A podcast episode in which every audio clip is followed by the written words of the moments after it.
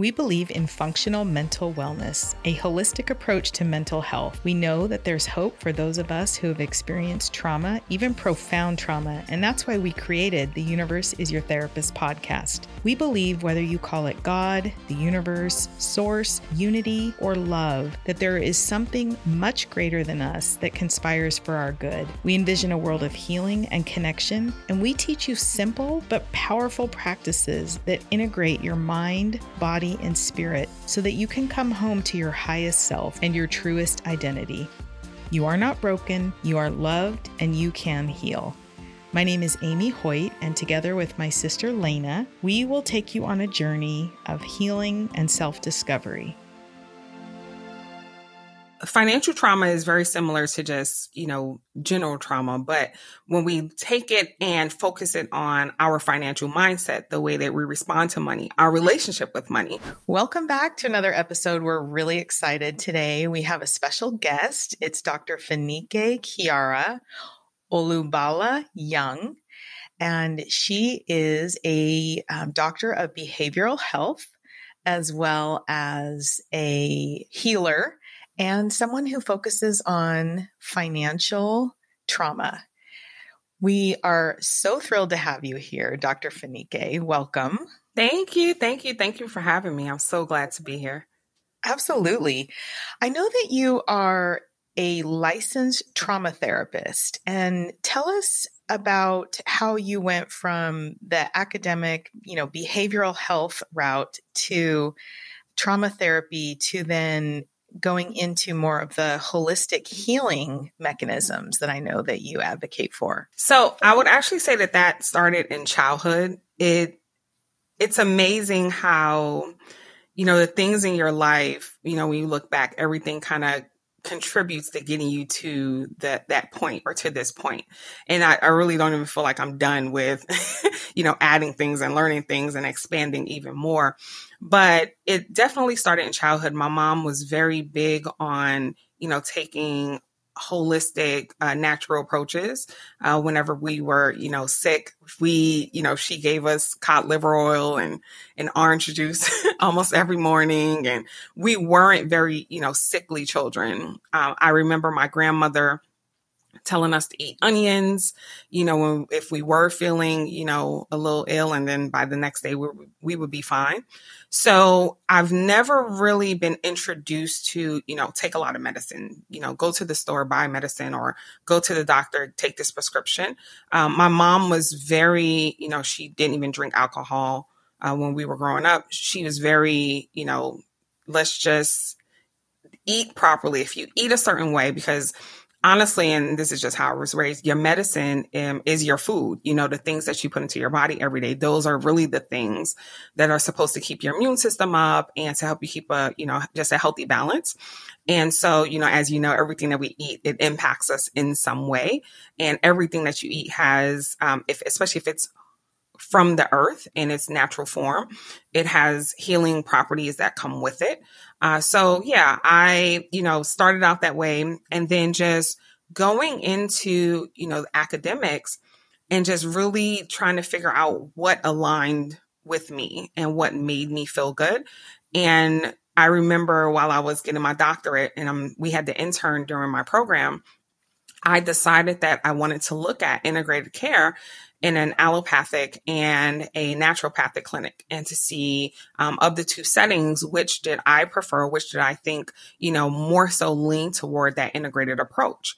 And what i found was that in the allopathic setting which was you know which was great to work in great experience worked with wonderful doctors it just was it was different. I felt very restricted um, I wasn't able to, you know, do a lot of, you know, I think you should meditate. You know, I think that you should, you know, look at, you know, let's talk about what you're eating. Uh, because there, the approach was, you know, oh, well, you have an ailment. Okay, I'm going to write you a prescription.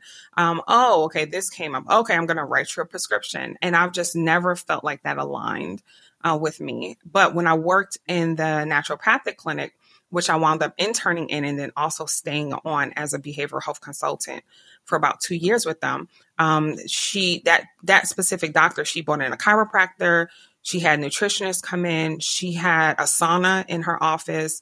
Um, you know, it was just a different approach, and it that that felt more like home to me. So I would say that I've just always been in that space where you know really teaching people that hey, everything that you need is around you. I do believe that you know God has given us everything on earth that we need for us to heal ourselves. That's wonderful. I love that. And I think what's interesting is you're really you were ahead of your time in you know choosing this path because it's becoming more and more popular and I see people aligning more with an integrative approach.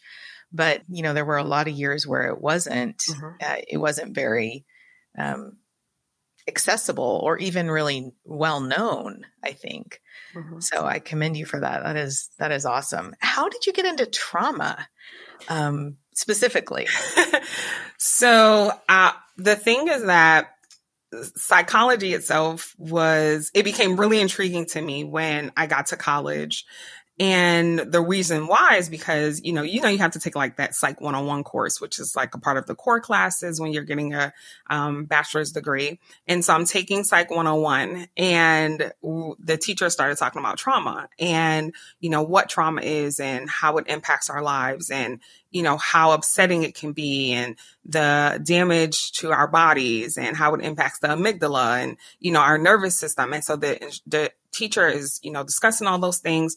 And I started to realize that, wow, maybe that's why I act the way I act. Maybe that's why I respond the way that I respond. Maybe that's why I have trouble in my relationships. Maybe that's why I have so much anger. That's why, you know, I had resentment and just difficulty communicating to others and telling them how I felt. And, you know, maybe that's why I was overcompensating and, you know, caring for my family and, you know, why I always felt like, hey, I didn't necessarily have a voice to share what, um, share my true opinions. I always felt like I had to, you know, really cater it to make it sound good for others, make it more digestible for other people. And, you know, just started to look back at, you know, the domestic violence in the household in which I grew up and, you know, losing my father at six and, you know, witnessing someone get murdered. I, I, grew up in Brooklyn, New York in the 80s, you know, in the crack epidemic when things were really, really bad. You know, there was a methadone clinic um, cat a corner to our house. Um, the hospital I was born in, they actually, you know, they put a methadone clinic in that hospital. And so I literally could look out the window and, you know, every morning see, you know, people lined up down the street so that they could, you know, get that methadone. But I, you know, thought back on that, like, you know, maybe I, am here, I made it out, you know, I, I'm in college, but maybe there's something that, you know, I haven't necessarily dealt with. And so that class, I would say, really like set me on a course to understand myself, but also my parents. And when I started to do that, I also started to look at the world differently and people differently. And I started to realize that, oh, wow, like other people have things that they've gone through. Maybe that's why they act the way that they act, you know? And so um, maybe that's why, you know, that person is always yelling and screaming and, you know, lashing out at people. You know, it's the same thing. And so it started to kind of shift my perspective and my reactions towards others. And I just found it fascinating. Um, on you know the brain and and all those things and so yeah i would say that that kind of kicked it off for me absolutely i find i find all of it um, equally fascinating and that um, the bridge between the body and the mind and um, just so you know we've we're so siloed in western culture and what you're speaking to is is just a total integration because there there is no separation um, it's a it's a pretend separation between the mind and the body. So I think um, what you're speaking to it's music to my ears, of course. How did you get into financial trauma? I think that is such an interesting area, and I think for my listeners, that's going to be um, Uh, it's a newer subject that that we haven't covered and i think that's really intriguing. I would love to know what is financial trauma and how do you know if you have financial trauma? Financial trauma is very similar to just you know general trauma but when we take it and focus it on our financial mindset the way that we respond to money our relationship with money. And so the way that i guess i would define financial trauma is you know any lesson, anything that you've seen, anything that you've been told, anything that you've been shown or experienced that then shifts your perspective about your relationship with money and the energy of money um, in a negative way is considered, you know, financial trauma. And so I'll give you an example. Um, you know, we have some people. I, I'm in the. I'm around. You know, I'm in the. I'm in the coaching arena around coaches, uh, around therapists. And so oftentimes uh, what I find is that, you know, people say, oh, I need help. Or, hey, I'm trying to grow this business and I'm having difficulty. And so it's like, hey, well, maybe you should hire, you know, this person or, or hire someone to help you, um, you know, to, to fix or, or whatever, to, to attend to, you know, whatever the issue is. And the person, you know, will kind of clam up and get really fearful. And, you know, when it's like, when I, when I'm able to break it down with them to say, well, what's going on? Or, you know, um, and they'll say to me, well, um, I just don't know. Like, if I spend this money, I don't know, you know, if more money will, will come. Um, I'm, I have this fear of, you know, investing in myself pretty much, um, or investing in my business. So, you know, it can look like that underspending, which you know, which is that. It can also look like overspending. So you have some people who, you know, let's say they make, you know, $50,000 a year. Um, but, you know, if you look at their spending habits, they're spending, you know, $75, $80,000 a year. Um, you know, they typically, they don't have a budget. You know, they don't subscribe to a budget. Um, they, you know, they detest the word budget. uh, you know, it's viewed, budget is looked like, you know, oh, it's limitations on what it is that they can do. Um, but oftentimes, you know, that as well is, you know, a part of that financial trauma. You know, why don't you want to look at the money that you really make? Um, I actually had a client who she had a stack of, you know, just bills in her office and she refused to look at them. And I was like, well, we're going to work on that. and so she had to go through them and she had to add them up. And then we did a budget to see, you know, hey, this is going to be the payment plan for you to get everything paid off. Um, this is what you need to do. This is what needs to happen. But before I came along, you know, and I said, listen, it's okay. You know, you don't have to avoid it. Um, so that's one thing is that's another thing is that you'll see people avoiding um, you'll see people saying, well, I don't even want to talk about money. I don't want to have money conversations. Um, I hear a lot of women, you know, who don't know what's going on in their households and their husbands are managing the finances. And, you know, there's that avoidance, you know, and I think women have a special kind of financial trauma uh, because the reality of the situation is that we weren't even able to own um, bank accounts till I think what the 60s.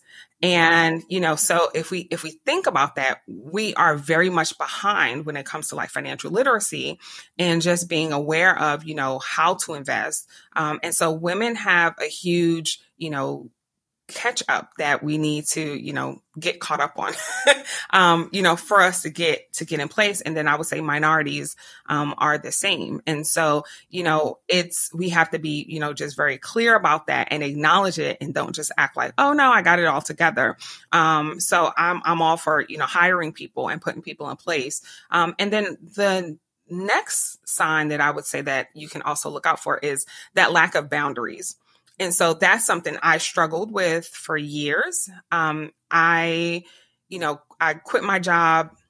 I became an entrepreneur around 2009 and I quit my job after I wrote this proposal. The proposal got funded. The manager at my job promised to put me in place to run the program. It got funded and then she, you know, she didn't do what she said she was going to do. Um, I gave my three days notice. Uh, this was 2008 and the recession was in place. Um, I called my mom. I said, I just gave my notice. And she was like freaking out. And um, I'm going to bring my mom back into this in a minute, but she's freaking out. And she's like, you need a job. It's a recession. And I was like, yeah, no, I'll be okay. and so I quit and, you know, I started my business and I started contracting, um, you know, and the rest is history. But, you know, it's, I found myself, even though I was making, you know, pretty good money, I was helping to take care of my family. Again, like I wasn't budgeting. Um, I had difficulty saying no, you know, when they did ask for something, um, because I carried this guilt of, oh, I'm the person that, you know, went to school and, uh, you know, I have my degrees and, at the time I had my bachelor's and my master's and I felt like, yeah, I'm the person that's supposed to make sure that everyone else is okay. And, you know, the reality of the situation is that I couldn't really afford to take care of them, take care of me, and then also save and invest um, the way that I, you know, should have. Um, and so even though I got an early start, you know, with making good money, I started late you know, when it came to investing and, you know, saving and doing the things that I needed to do to make sure I was taken care of. So I would say those are like four just quick signs to say, you know what, I may have some financial trauma. Um, for me, my mom, her message was, you know, work hard. Uh, she got up at 5 a.m. and sometimes we didn't see her till 7 p.m., 8 p.m. at night and she was working, you know, 12 to 14 hour days. And her message was, you know, get a job. If you get a job, there's security in a job. And, you know, you get a job and then you stay at that job and you retire from that job and you'll get a pension and you'll live well, you know, and that's just not real. it's just not real. You know, I think back then it, it was, um, but this is the thing. I remember being 14 years old and I was out with her and I'm like, hey, um, I wanted to get these sneakers. And I was like, yeah, I want these sneakers. And she said to me, you know, hey, I need to tell you something. And I'm like, okay. And she's like, my job is moving to Mexico.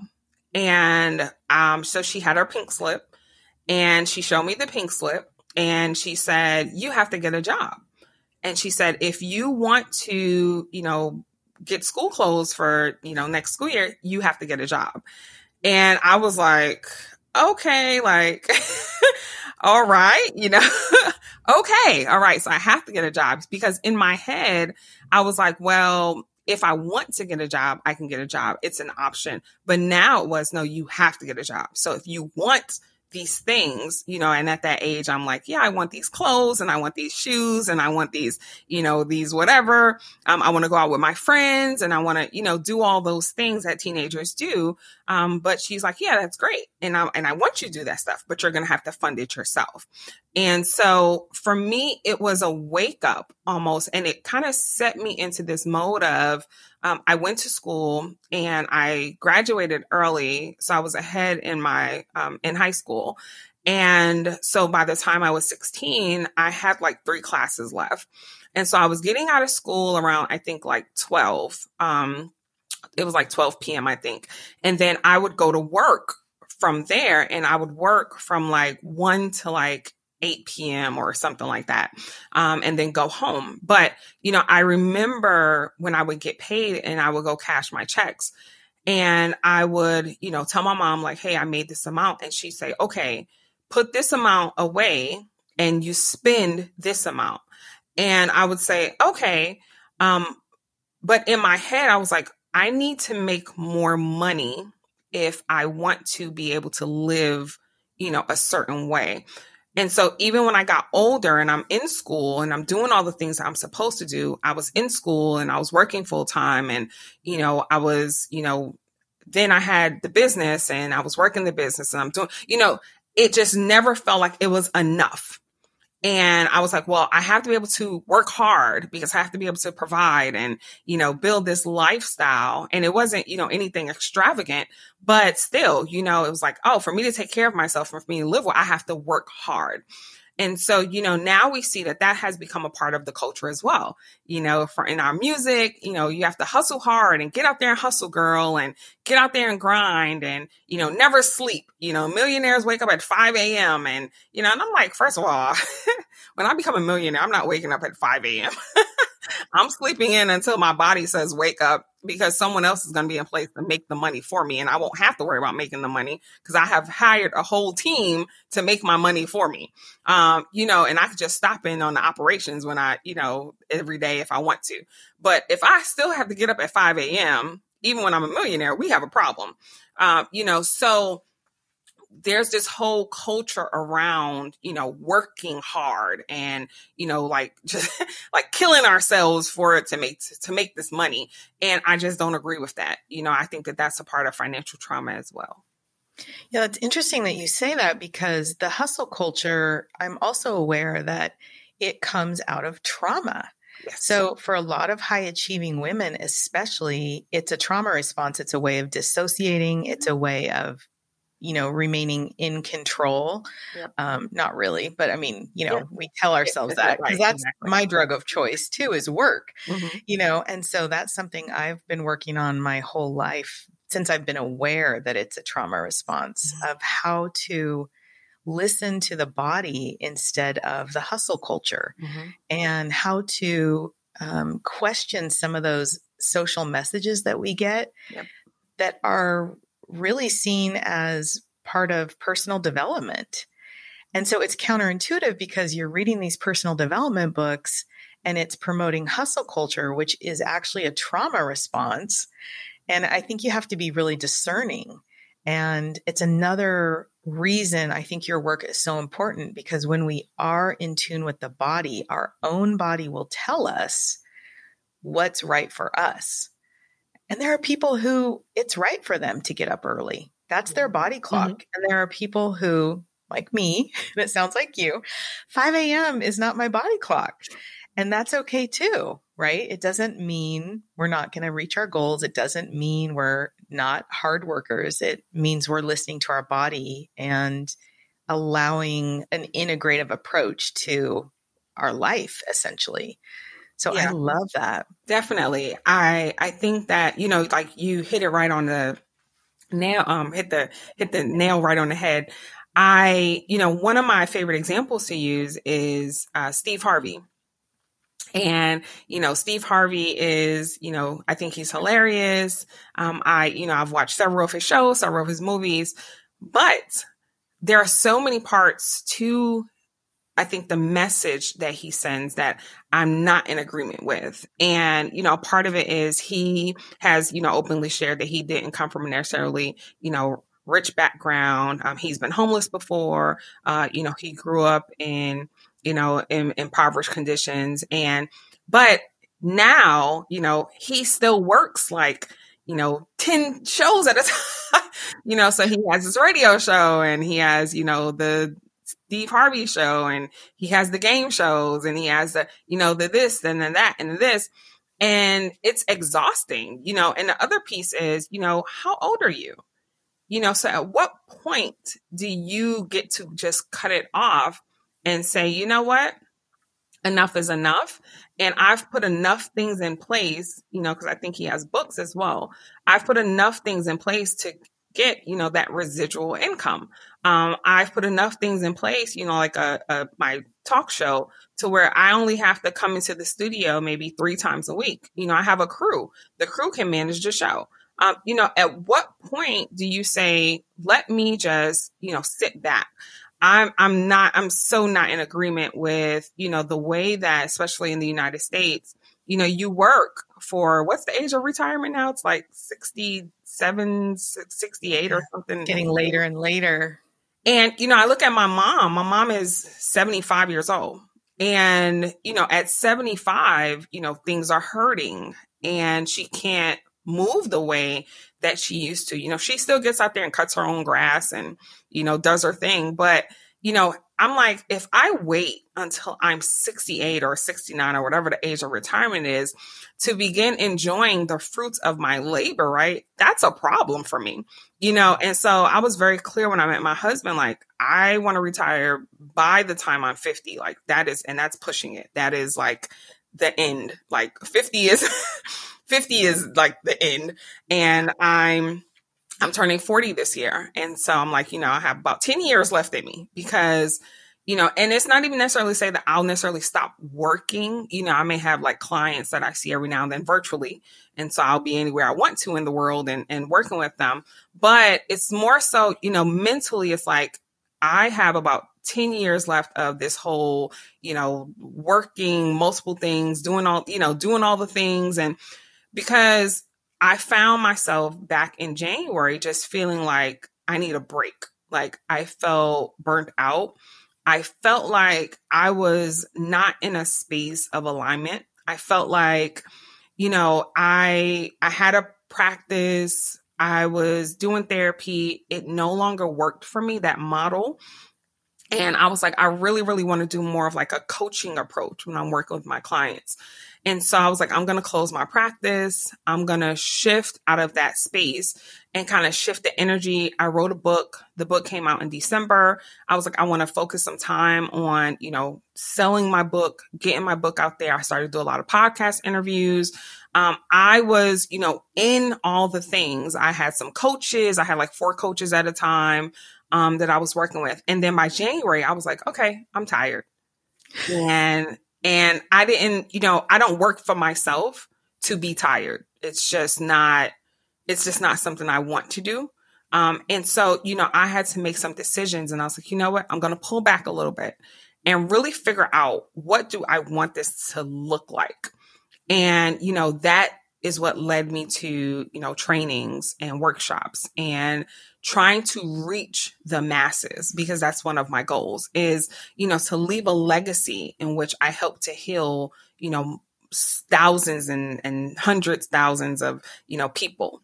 And I can't do that, you know, working one on one.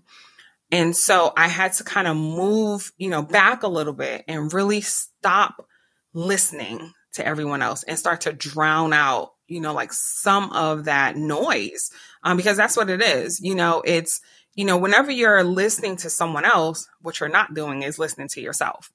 And so, you know, we have to like position ourselves to really listen to ourselves.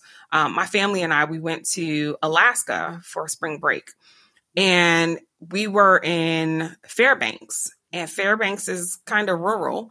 And so, like, we're up in the mountains, it was like houses, but they weren't, you know, super close. The kids were able to go out and play in the snow and build snowmen and take sleds and sled down, slide down the mountain and, you know, do all that. We went dog sledding and it was great. But the greatest part of it was the quiet.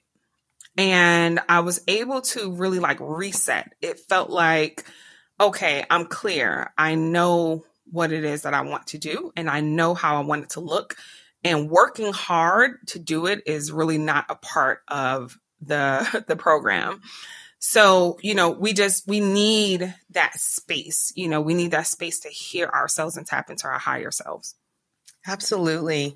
I am such an advocate for choosing at least one day a week where you have nothing and I think, you know, if you're a religious person, you might call it the Sabbath. If you're spiritual, you're calling it, you know, getting quiet and going into your meditative practice, perhaps. But my children, you know, they, I get a lot of pushback on this from some of my children mm-hmm. because I am very, very strict about making that day. It is family mm-hmm. and it is resting and it is playing mm-hmm. together as a family. Mm-hmm. And um, I find it so restorative. Mm-hmm. And that's just one day. Mm-hmm. And mm-hmm. so when we can carve out and when we choose to carve out more time, I think that is when we can tap into our um, intuitive knowing, mm-hmm. as you say. So I'm really, that's such a blessing that you're able to have that time to refocus and create space so that you could work with intention. How, as a, you know, I always think about when I'm having these conversations, there's always a part of me that's thinking about, of course, my own self and how, you know, how do I know if I have financial trauma? That always goes through my head. And then the next thought is, how do I make sure my kids aren't financially traumatized? Mm-hmm. And um, because so much of trauma gets passed down, we know from seven to eight generations down. Mm-hmm. And that's, you know, peer reviewed literature over and over that's been shown that it actually changes our genetic expression. Mm-hmm. So if we're if we're not only trying to heal ourselves, but also stop those cycles and, and help our children, what sort of thing as a parent do you have in place or do you suggest that we can do to help our children have more financial literacy and, and less financial trauma? Mm-hmm. So we have three kids. My husband had two children, so I have two bonus children. Um, they are 13 and 14. The 14 year old lives with us. Um, and then the 13 year old, she comes over every other weekend and during breaks. And then we also have a three year old. And the four, the 13 and 14 year old, although they are not my, you know, they're my biological children, one of the things that, you know, I, I'm very, I'm a therapist. So certain things are not taboo to me that probably would be, you know, to other people. Um, and then I'm also, you know, people call it a stepmom, you know, I'm also a stepmom. So I don't have that tie to them like their mothers. And so I have conversations with them that, you know, even my husband, he's like, oh, I'm like, no, we have to talk about this. Like, this is important. It doesn't, you know, it doesn't impact me the way that it impacts, I guess, a parent. But and I think that's just a part of my my personality as well. But you know, one of the things that that I'm constantly doing with them is, you know, we're discussing. So we're having just open conversations. And one of the things, one of my biggest lessons with them is I don't care how much money you have. You know, if my son he gets $10 a week in allowance, and you know which to me i think is a lot because i my mother was not giving me $10 a week at 14 right? But he he earns $14 a week in allowance. Now i do allowance a little differently. I do allowance where he starts with $14 i mean he starts with $10 and if you know he gets in trouble in school school issues eh, they're a dollar deduction. Um, issues at home are like 50 cents. And him being you know disrespectful especially now with the teenage attitudes and all that. You know, being disrespectful is a dollar. So he starts with $10 and he can lose money um, rather than starting from zero and having to earn the money. And what that does is, I think for him, it's like he's also been diagnosed with ADHD. And so what it does for him is it, he sees the $10. Like he's like, okay, the 10 is there it's harder for him to conceptualize, okay, I have nothing and I have to then earn, you know, the the $10. The reality of the situation is if you work at a job, right, and they say that hey, I'm going to pay you such and such an hour, you're actually starting with, you know, whatever it is that hourly rate is. So if you make $10 an hour, you actually start with that $10 an hour. Now, where things go, you know, where you get deductions can be, you know, if you break something at work or, you know, something happens and you have to, you know, get sent home or whatever the case may be. But you start with your rate. You know, if you're salaried, you start with your salary, right? They pay you, right? So for him, you know, in my head, I said, well, I'm going to treat you that way because when you get out into the world and you start working, that's really how it is. Your job is to maintain the standard. So the standard has been set. You then have to maintain the standard. So we have that conversation. But as I mentioned, he's also, he's my bonus son. So at his mother's house, things are a little different. The ideals are different. The values are different. We don't believe in spending a lot of money on sneakers and clothes and shoes that's not how I was raised. Now, what my mother did spend money on for us are it was experiences. Um, you know, and so for them, I'm the same way. So we travel as a family. Um, we, you know, we do things. Um, that's the stuff that we spend money on. We, you know, flights, it's we're a family of five. So for us to fly, can get a little expensive, right? And so, you know, every time we go on a trip, you know, it's easy, you know, even if it's a trip in the United States, easy, you know, $5,000 easy. And, you know, that is, you know, it's okay. We're going to go on a trip. You guys want to do this? Great. We have to start budgeting and saving the money to do that. So we have a travel account um, my husband and I that we put money into. And then we have accounts for them that all of the three kids, um, each month, there's a certain amount of money that goes into their accounts. And they are very aware of, hey, you have accounts where we're saving money. This is how much money. And they always ask, well, how much money is in my account now? And so we'll tell them, right? But you cannot spend it on foolishness, right? the, the, that money has to go towards some type of investment. And so even with, like I said, my older kids last year, we said, Hey, um, we will take $500 and invest it into a business concept that you want to, you know, develop. And all I need is a, you know, very mini business plan. I gave them the parts to the mini business plan and I never received it back. Never received it back. And so we wound up not investing in them starting a business. And when I asked them, well, why didn't you, you know, why didn't you submit it? Um, you know, it was like, oh, well, I, it was just a lot of work and I, you know, didn't want to do, okay, that's fine. What I find is that what I, what I find with them is that they see that I'm self-employed. My husband is also self-employed. And so my son, he sees the, you know, staying up late at sometimes at night. You know, sometimes I'm, I'm up till two in the morning, um, working on something. Um, and that's how my mind works. So if I'm focused on something, I don't want to stop. It's like, nope, I just like keep going because it's flow, especially if I'm in like a state of flow. So I'm like, nope, let me just keep going. And so he sees that part. He also sees that, hey, some months are great, some months are not. Um, he now he sells like Rice Krispie treats at school. And one day he made $30 selling Rice Krispie treats. The next day he made $2 and he came home and he's like, I only made $2 today. And I said, great. That's why that $30 that you made yesterday, you don't then go out and, and buy an expensive meal because you made $30 one day. You take that $30 and you budget it out because you may have some days where you're not going to hit that $30 mark. Um, and so it's having those conversations, it's being an example.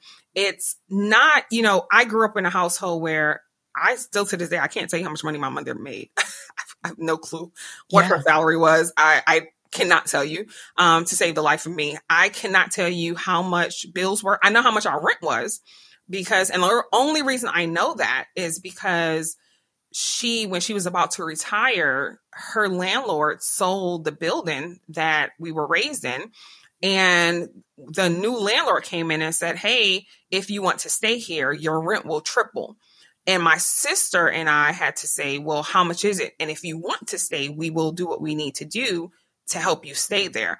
And my mother's response to us was, We will not waste money on this, and I will figure something else out. And she did. And she went and stayed with one of her friends until it was time for her to retire. Um, and what I didn't know is that my family, we have land in North Carolina. Um, and my mom was working on she had tore my grandmother's house down who my of course you know my grandmother has passed away but she tore my grandmother's house down and she was building a house on my grandmother's land so when my mother retired her house was paid for um, her car was paid for. Um, she really had no, you know, serious bills. And even now, you know, it's, I've never gotten a call from her to say, Hey, I need you to pay something or I need you to take care of me. Um, she has positioned, you know, put herself in a great position to care for herself. Um, my mom, you know, she purchased uh, life insurance policies, not huge, but um, all of her children, there's three of us, have life insurance policies.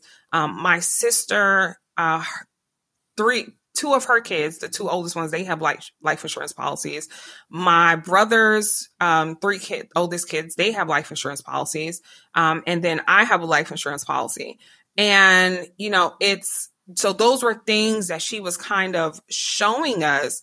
It wasn't really a you know let's talk about money conversation, but it was me looking at her, watching her, watching the things that she does. And so I think with our kids, it's so important. The only thing that I would change about my childhood is I feel like we would have had more conversations.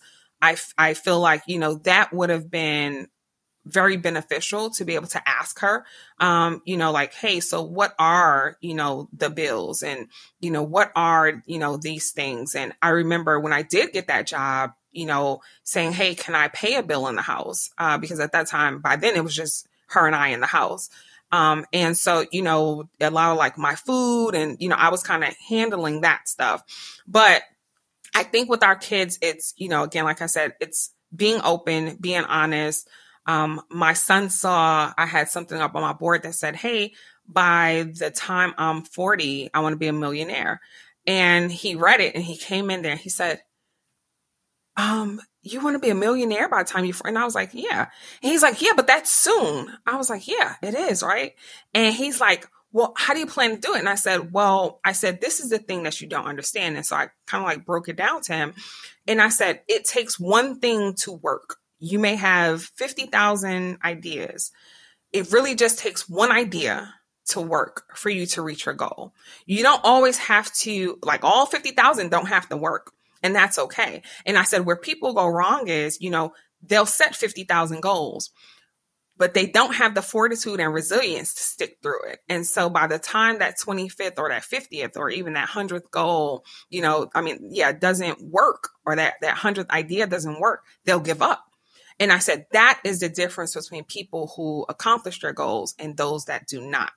People that know that hey, you have to keep going and that this thing is not easy. And I, my husband and I, we always joke and I say this entrepreneurship life is not for punks like you cannot be a punk in this on this entrepreneurship journey, right? You cannot because because you're gonna have some days that's gonna like kick your behind, you know, like mm-hmm. and then you're gonna have some days that are gonna be like freaking great, right? It's gonna be wonderful. But then you're gonna have some days that's gonna really, really test and be like, oh, I just want to throw the whole business in the trash. And, you know, but the goal is to keep going. And regardless of those days, I wouldn't trade it. Um, so we have, you know, again, we have those discussions. They see the work, they see the things that we do. I have a trade show coming up in like two weeks, and I'm speaking and I had to order a backdrop and I had to order these things. And, you know, we bring the stuff in the house just and we're building it and we're putting it together. And he's like, Oh, what's that? You know, and I'm like, Oh, it's my backdrop because I'm speaking and I'm going to sell my books. And I'm going, and he's like, Wow, that's cool. And I'm like, Yeah, you know, like you get to create, you know, what this looks like for you. Um, you know, you're not, your life is not predestined. You get to say, you know what, I want to work this amount of time and, and, you know, this is what I want my life to look like, you know, and I want my three year old to know that, you know, nothing's outside of his reach. And so anything that he wants to do, he can. And so I'm working now to make sure that when he gets there, he has enough, you know, money saved and enough assets to where he can really focus on what it is that he loves as opposed to focusing on doing the things that he feels like he has to do. Um, and instead, you know, he can focus on what he loves because I feel like everyone should at least experience that at least once in their lives. Yeah, I absolutely agree. And I love that those messages you're giving to your children. Um, I'm taking mental notes. One of the things I learned recently is my language matters when I talk about money. Yes. So, you know, I have a kid who has anxiety. Mm-hmm. And I was saying, oh, we don't have the money for that this month. And I could see his anxiety spike. And I thought, wait, how could I rephrase that? Because in his mind, that means we're destitute. Mm-hmm, mm-hmm, and in mm-hmm. my mind, it was, I haven't budgeted for that. And right. so, so I had to really think about it was just this week I've been thinking about how can I phrase things so that it's more accurate and it doesn't get his nervous system you know, going. say say exactly what you just said, which is I haven't budgeted for that. So yeah. that lets him know that oh, there is a budget. And you know, when it's like, oh, well, what is a budget? Yeah, regardless of how much money I make, there is a budget for how much we actually spend of what it is that we make. And so it has to go into this money that we've set aside to spend because we don't spend it all. So have like I would I would say that. And that's exactly what I tell my kids like nope, that's not in the budget right now. I love that. Thank you. Um cuz you know, I've been doing a lot of thinking this week. I as you're right as usual with children, how can we um help them flourish without yeah, causing any damage? so I appreciate that. Tell me what what's I love to give our listeners one tip, um, a takeaway that they can use at home. And I know you're an advocate for self healing. What is a tip that you would give our listeners for um, working on their financial um, trauma, essentially, or healing some of that, so that they can really optimize their own experiences in life? What I would say is when it comes to any type of trauma, be honest with yourself. Um, be honest with yourself. Don't, you know, look at your money, you know, realize, you know, this is how much I make. um, realize though that you have options and you can always make more money. You know, there, there, there's so much money out there. you can always make more money, but it has to start with being honest with yourself and taking a real look at what it is that you bring in versus what it is that you're, you know, shelling out. Um, being real honest with, you know, what are some of your limitations when it comes to your financial literacy? So, you know, what is it that you know versus what is it that you don't know? Um, YouTube is like free. And there's so many, you know, videos and, you know, tutorials and things. And, you know, listen to it when you're in the car driving, you know, turn off the radio, turn off the music, um, you know, play your YouTube through your car and listen and and learn some things. Um, it's there are so many resources that you don't have to be stuck. Um, but it starts with being honest with yourself about where you are and being honest with yourself about where it is that you want to be and really assessing are you on the path to reaching, you know, that goal of where it is that you want to be. Thank you. That's really helpful. Where can our listeners find you? Where are you at? And please tell us um, where we can purchase your book and tell us a little bit about your book. I'm everywhere. Uh- Excellent. so I am, I'm on Instagram um, at Dr. Fanike, D-R-F a N I K E. I'm on LinkedIn, same handle. I'm on Facebook, same handle. Um, Clubhouse, same handle. So everything across the board is, you know, is the same at Dr. Fanike. And um, my book, What the F is Your Problem? Becoming an Active Worker and Healing Your Trauma, um, is available on my website, which is drfanike.com. And the book is about really empowering others and letting them know that one, they're not alone in the traumas that they have endured. Um, but then also, once you realize that, hey, I have endured some trauma, what do I do next? And so the book highlights, you know, some things that you can kind of do yourself, um, how you can take your healing into your own hands, and also being clear that, you know, the only way to really begin the healing process for trauma is to become an active worker. And that means that, you know, unfortunately, it's not as easy as saying, well, I went to a therapist and I fixed it. You know, nope, doesn't work like that. Um, and I think people have a, a false concept of, of, of the healing process, but it's something that you have to work on every day, you know, and even as a therapist, I work on my trauma every day. I have to tell myself, you know, all of the affirmations and um, I have destroyed those limiting beliefs and they may not be as strong as they were you know, back in the day now, but they still pop up every now and then um, and try to tell me I can't do something or, you know, hey, this isn't going to work or, you know, the relationship isn't going to work. And, you know, it, all that stuff still pops up every now and then, but you know, and now I know and I'm armed with the tools to know what to do when it does pop up. So definitely check that out. It's what the F is your problem, becoming an active worker and healing your trauma. You can uh, purchase it at drfanike.com. And definitely feel free to reach out and follow me on IG. And yeah, send me a DM. Let's talk. Wonderful. Thank you again for being here. I really appreciate your generosity. And it was really lovely to hear your wisdom. Thank you, Amy. Thank you again for having me. Absolutely.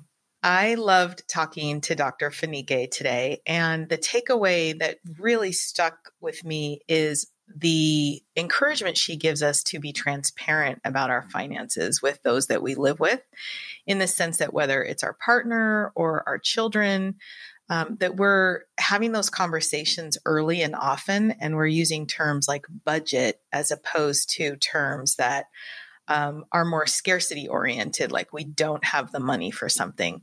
I absolutely loved our conversation, and I would love to know what you thought of our conversation. And you can email us at hello at mendingtrauma.com or go to our Facebook page at Mending Trauma on Facebook or Instagram and just comment if you have questions about the episode or even what you would love to hear about next. Thank you so much for listening to this episode. If you want to go deeper on this subject or any other subjects we've covered in the podcast, we are so excited to be launching our signature membership program at mendingtrauma.com. This is a trauma informed mental health membership where we combine clinically effective practices courses, and mentoring while putting you in the driver's seat. We teach you how to heal your trauma with the latest research combining mind, body, and spirit. We want to walk you through a healing journey while also empowering you. If you have felt this episode is helpful, we would absolutely love if you would go to Apple Podcasts or wherever you listen to your pods and give us a review. We'd also love it if you would share it with someone you think it might help. Tag us on social media at mendingtrauma.com or at Amy Hoyt PhD. We would love to reshare. And also,